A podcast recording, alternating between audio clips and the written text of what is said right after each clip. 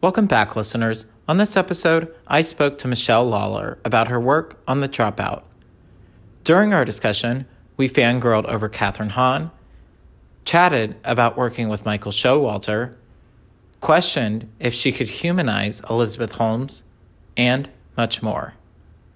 I absolutely love this series, and I love the work that you've been doing over the past few years with Insecure and Nora from Queens and all of that stuff. It's just, you're just such a bright, young, cinematographer that I'm just so excited to sort of see emerge into the next chapter. Oh, thank you. That's very nice. Thank you. I appreciate that. It's been a really fun couple of years because, I also did the Shrink Next Door on Apple TV with Will Ferrell and Paul Rudd. And I love that show so much. And, going right from that to The Dropout was awesome. Yeah, well, and really you got to work with Katherine Hahn, my favorite actress of, I think, all time. She's a total dreamboat. I think she's one of our greatest contemporary actresses. I mean, she's extraordinary. Yeah, she's amazing. Yeah, she's incredible. She's so good in that show. She's very she's so in her body when she's on camera. Mm. I feel like the character, she gave the character this lip twitch, when she was upset, her bottom lip would start to quiver, and I was just you are amazing. She's amazing. She's totally amazing. Well, I'm glad that someone can report back on that because that is great news for the world to hear, honestly. Totally. She's great. Total dreamboat. Yeah. But I want to start out with a somewhat strange question. What is your thought of this movement that we're having in terms of this scammer movement, if you will? Where everyone just wants to sort of expose some of the dirty, grimy people of the tech world in Silicon Valley. What do you think is sort of spawning that, especially now, all at the same time? Totally. I feel like I've been talking about this a lot with people. It's what is it? It's Inventing Anna, The Dropout, We Crashed, Super Pumped. What else is there? The Tinder Swindler. Yeah. I don't know. They're just, there seems to be a lot of that right now. But, I think it's just a reflection of where we're at. I mean, technology is so much a part of all of our lives. And also I feel like we're in this place where it's 19-year-olds are making hundreds of thousands of dollars off of NFTs, after school. It's just we're just in such a crazy time where commerce and technology merge in this way where there's so much money to be made. And especially young people growing up with computers, I feel like they just have, I just think that the platforms we've built are very scammable, and it's just kind of it's an interesting time. I think also, I don't know. Maybe that wasn't very clear. No, I you can edit. You can edit around all of the I don't knows. No, it's all good. No, I like the free flowing conversation. That's why I wanted to just gauge your opinion on that because I honestly don't know because I thought I was tech savvy when I was younger. And then it's just as you grow up, you obviously either become more tech savvy or you kind of just stay in your lane. And I feel a stupid person because I don't know how to do any of the things related to NFTs or you name it. It's just, that's not in my... I know, I was talking to a young person the other night and she left her job to pursue MFT stuff, and she's probably in her early 30s or late 20s, and she was talking to me and my girlfriend about MFTs, and it was literally she was speaking another language. She was using all these phrases that I totally didn't know existed in terms of MFTs. She was talking about minting MFTs and just all this all this wordage that I just did not understand about MFTs. I mean, I know what minting is, but there was just, you know, and it was just really interesting to just be like, wow, like, and she's making tons of money.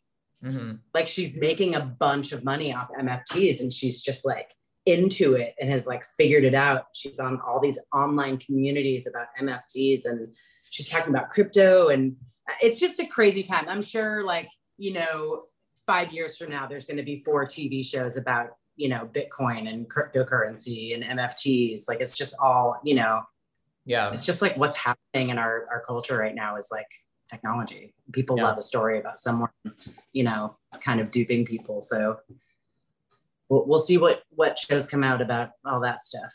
Yeah. But anyway, to get back to the show at hand. Tangent. How did you first hear about The Dropout? I was shooting the TV show or Elizabeth Holmes. Let's start with the project. It's the Dropout, the show. I was shooting Shrink Next Door with Michael Showalter, and he was going to do The Dropout, and he asked me if I would want to just kind of roll over to that and do that with him, and it worked out. Mm-hmm. Yeah. And then I ended up doing the first 4 episodes with him. Mm-hmm. Yeah. So literally wrapped Shrink Next Door, and then like 2 weeks later was back in the office with Michael prepping The Dropout. And what's it like working with Michael? Michael's great. He's very collaborative. He has a lot of really great ideas, and he's just very,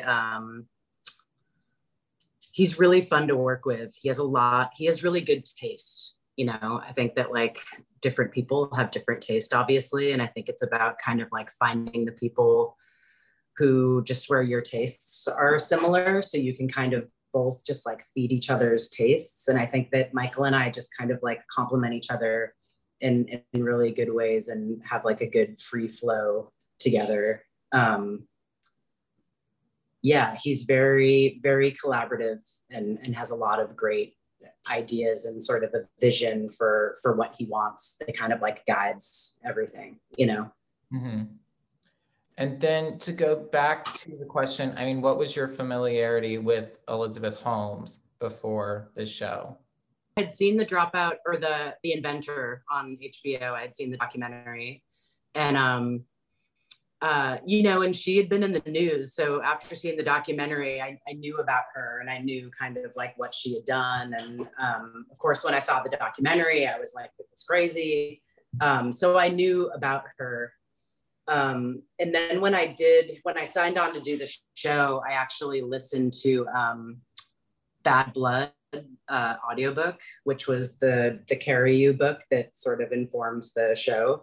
Mm-hmm. And I'd be like, you know, the studio was like 45 minutes away from my house, so like every day I'd commute and listen to it. And there were times when I'd show up at the production office, and I'd just be like sitting in my car for like 10 minutes riveted, like just trying to like finish the chapter, because like I couldn't press pause, you know.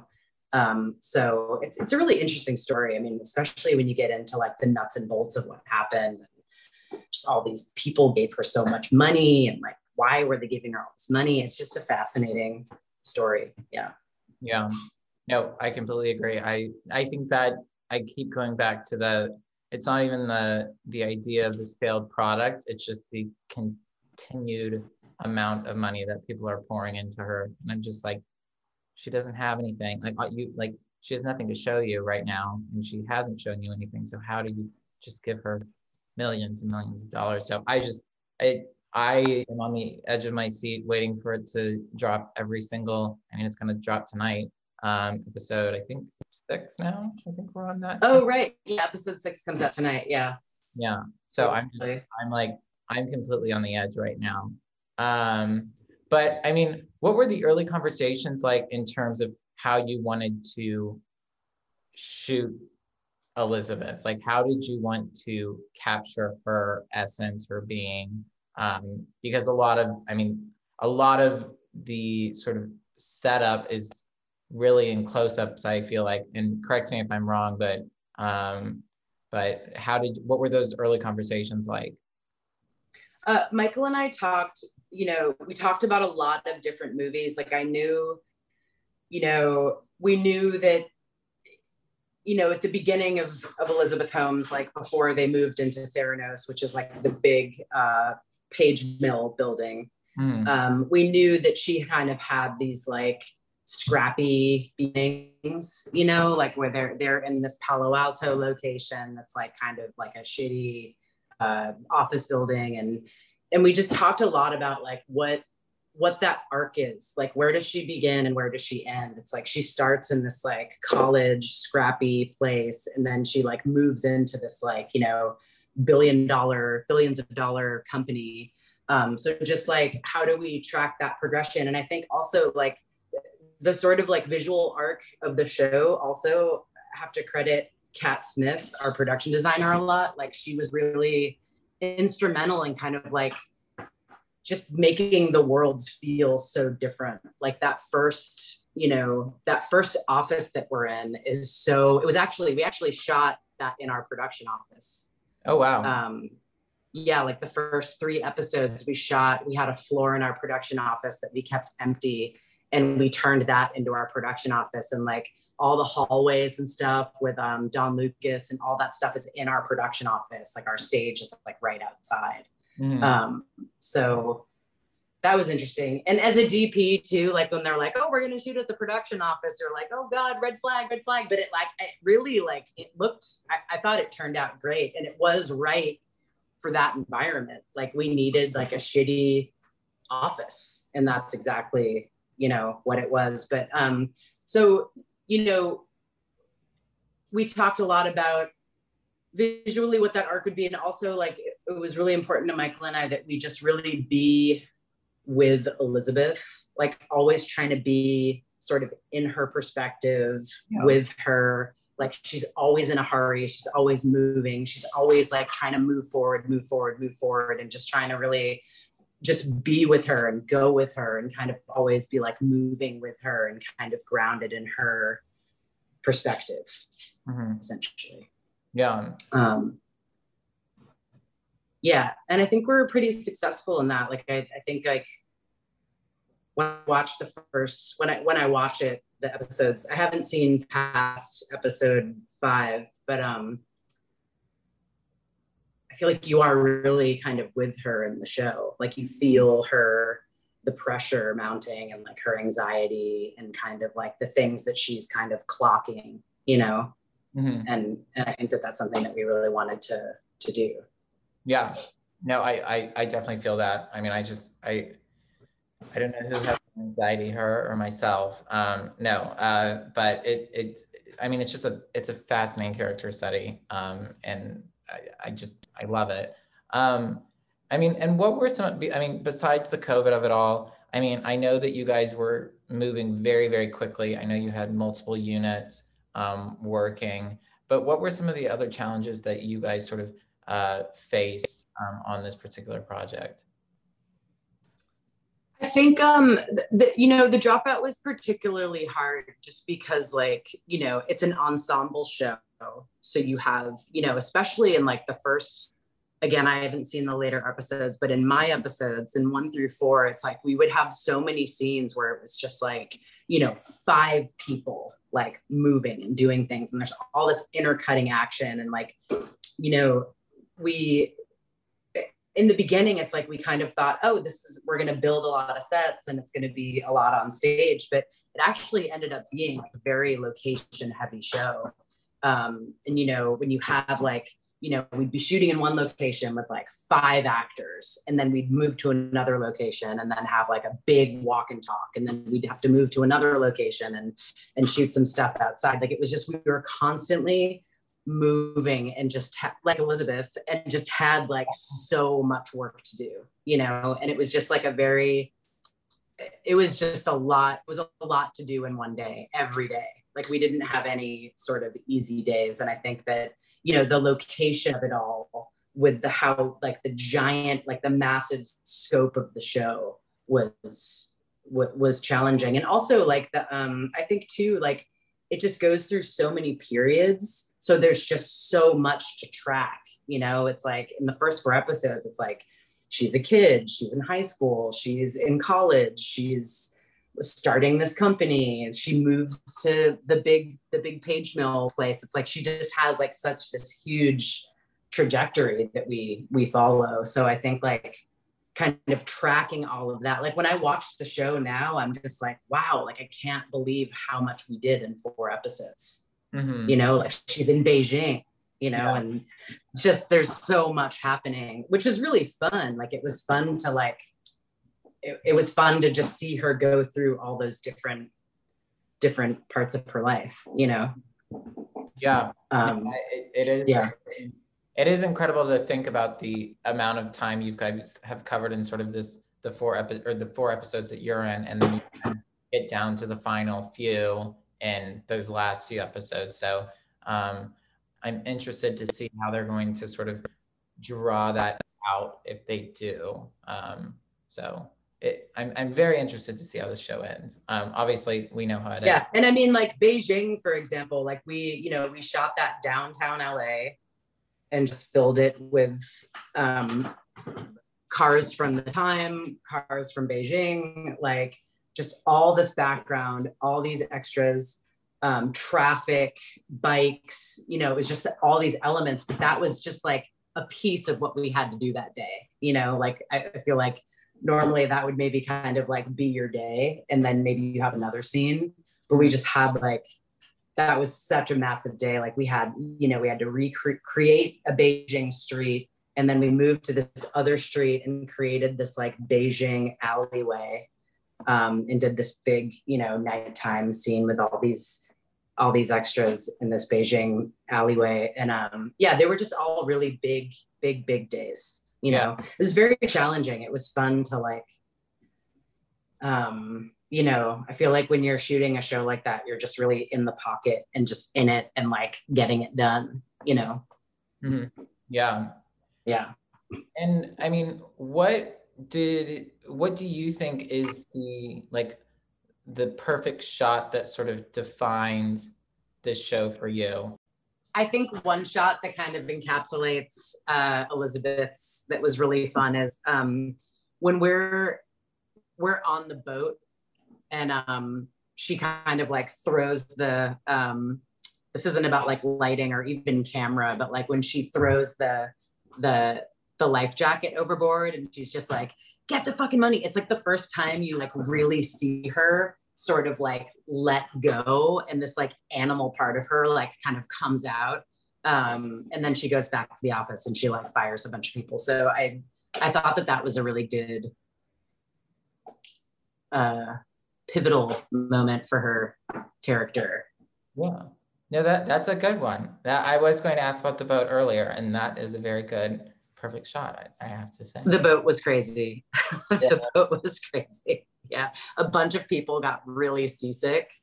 Ooh. And we could only have minimal crew on the boat, and like 2 people went down super hard and were very sick below deck while we were shooting. Yeah, that was crazy. What is the thing that you learned about Elizabeth Holmes that shocked you the most?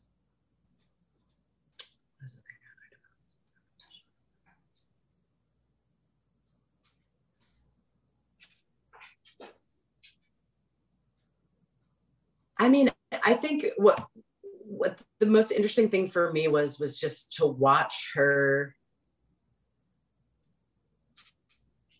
just like how she was able to hold all of the pressure and all of the like mounting pressure that she had. And she just was so laser focused, like to see that sort of played out was really interesting to me. And just like how you need to just so compartmentalize everything so you can just keep pushing forward.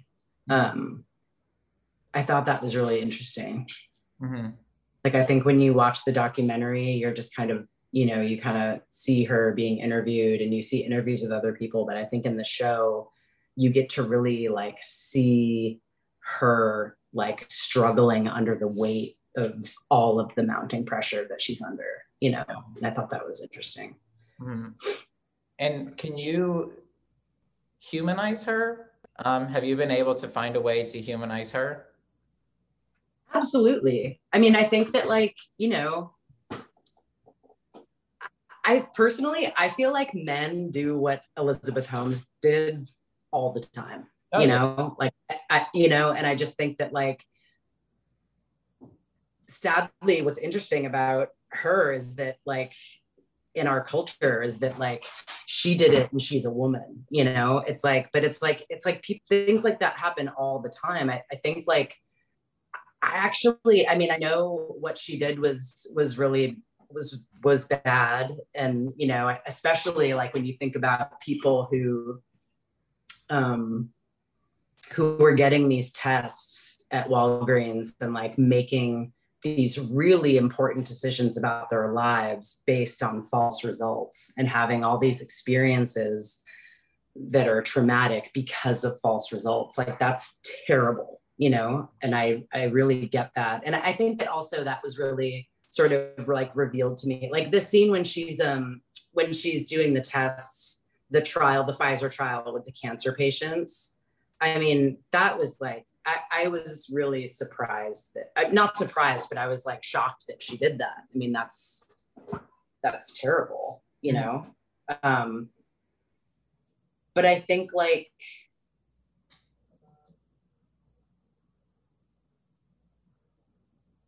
it's crazy that she built like a company worth billions of dollars when she was like in her 20s and she had all these people behind her.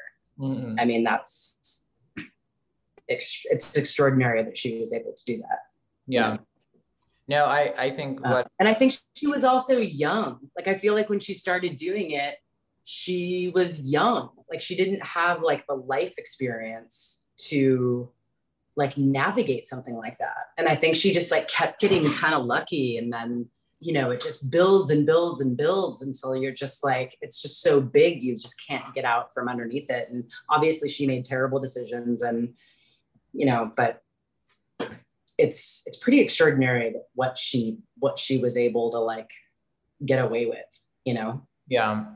I don't even know if it's what she got away with. I think it's the persistence that she like did not give up, and she was not going to give up like however many obstacles were in her way. I think that's sort of the thing that at least humanizes her for me. But yeah, no, it is hard watching the cancer patient scene and having to sort of be like, how could you do that? I don't know. It's hard, but I mean, those are what the great shows do. They make you think. Mm-hmm. This is obviously making everyone think right now. And I think Amanda did such a good job. Like Amanda was amazing. She was really phenomenal to work with. And I just think she, when I'm watching the show, like just the little things that she does in her performance that Elizabeth Holmes does is just very, I feel like she just killed that role. She did such a good job. And I mean, what do you hope that viewers take away from the show? And what did you take away from this particular project? I took a lot away from this project. I mean, it was really, you know, we shot the first 4 episodes for many months, and especially like shooting during COVID, like it's such a weird, it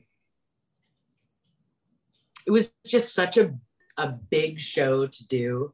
And like, you know, we just had so much to do all the time. We're moving very quickly. And, you know, the cast on this show was so incredible. Like all of their performances were so amazing. And like my crew was like working so hard and they were just all so incredible. And I think I came away from that project just being like, really proud of just like sort of the community that you're able to build on a TV show when you're all just so focused on one thing and one goal that you're all trying to get done every day. I came away feeling really like proud of the work that we had done and just like the team that we had built. Yeah. So. And for the audience? You know, I hope they walk away feeling like they, I mean, I this show to me doesn't feel like a TV show. Like it feels more sort of like a film. And I hope, you know, I hope that they walk away feeling like they watched a film and got to really like, I mean, for me, I think it was interesting to just be inside of Elizabeth Holmes' perspective a little bit more. Like you read so much about her in the news and like you watch the documentary and you hear all these people talking about her, but kind of like seeing her really like make choices and like have agency and kind of like really going through it.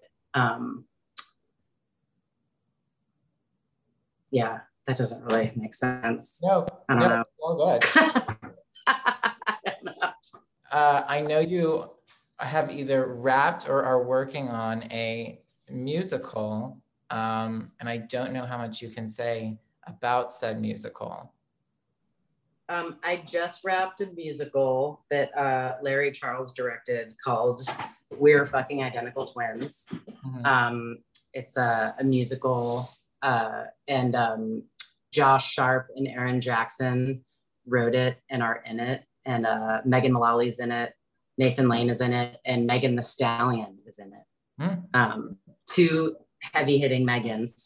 And it was really fun. I think it'll maybe come out, maybe the end of the year, maybe early next year. But it's really fun. I think people are gonna, it's like nothing I've ever done. I'll put it there. I like that. Yeah, it's really fun. Lots of good stuff in that one. And then what else is next for you? I'm not sure. I'm reading a bunch of scripts, kind of seeing like what's next. I don't have anything lined up right now, but I'm reading a lot of material and kind of seeing what's next. Nice. Yeah.